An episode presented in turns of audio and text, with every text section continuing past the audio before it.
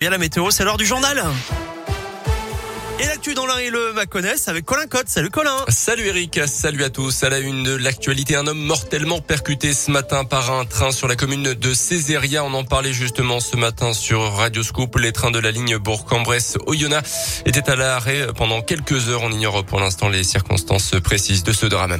Une bonne nouvelle pour les décrocheurs de portraits d'Emmanuel Macron. La Cour de cassation a coincé les condamnations de 16 d'entre eux pour des faits commis dans l'agglomération lyonnaise ainsi que dans l'Ain.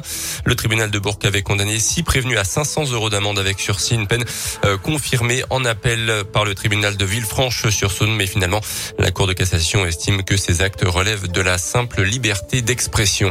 La gastronomie indinoise en mode séduction au CIRA, le salon international de la restauration, de l'hôtellerie et de l'alimentation ouvre ses portes aujourd'hui près de Lyon pour cinq jours et pour la première fois, la marque Saveur de l'Ain lancée il y a trois ans par le département sera présente sur le salon avec ses filières emblématiques, évidemment comme la crème et beurre de Brest, les vins du budget, les poissons d'ombre ou encore évidemment la volaille de Brest. Un espace de 30 mètres carrés sera consacré à ces produits locaux. Christophe Payan est le directeur de la marque Saveur de l'Ain.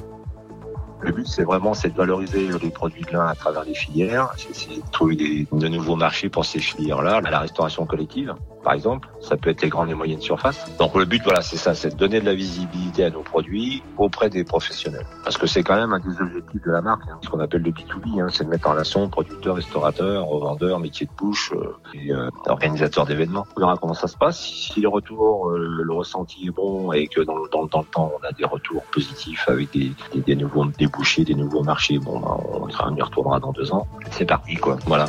Un chef restaurateur de l'Ain sera présent sur ce, le salon pour cuisiner les produits et les mettre en valeur à travers ses créations.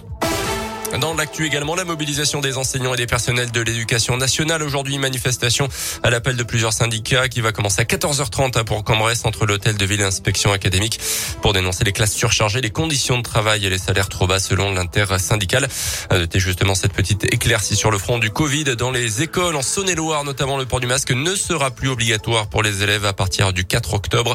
Une quarantaine de départements au taux d'incidence inférieur à 50 cas pour 100 000 habitants sont concernés. L'un est 66 pour l'instant. À retenir également l'interpellation lundi d'un voleur présumé dans le Jura. L'homme de 48 ans est soupçonné d'être à l'origine de vol dans une résidence pour seniors à Perona euh, fin août. L'homme a reconnu les faits principalement des vols d'argent liquide et de cartes bancaires afin de subvenir à ses propres besoins. Une information judiciaire a été ouverte. Les sports avec le foot et la septième journée de Ligue 1, victoire de Lyon contre 3 hier soir à l'OL Stadium. Le Clermont Foot sévèrement battu par Rennes 6-0.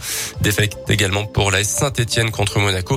Notez en Pro D2 de rugby le déplacement ce soir de Yona chez la Lanterne Rouge du championnat 27 à 20h45.